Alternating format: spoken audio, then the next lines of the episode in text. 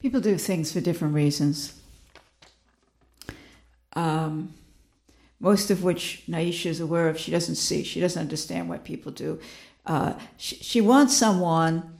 She wants. It's back to this fear thing. She wants someone that she won't have to worry about trusting because for some reason it doesn't matter. And um, but you know, when you get involved with people, things get cloudy very quickly. You become part of each other, and you can tolerate stuff that you don't notice. You get lost in it, and uh, she can she can do that, but she doesn't want to just do that. She doesn't.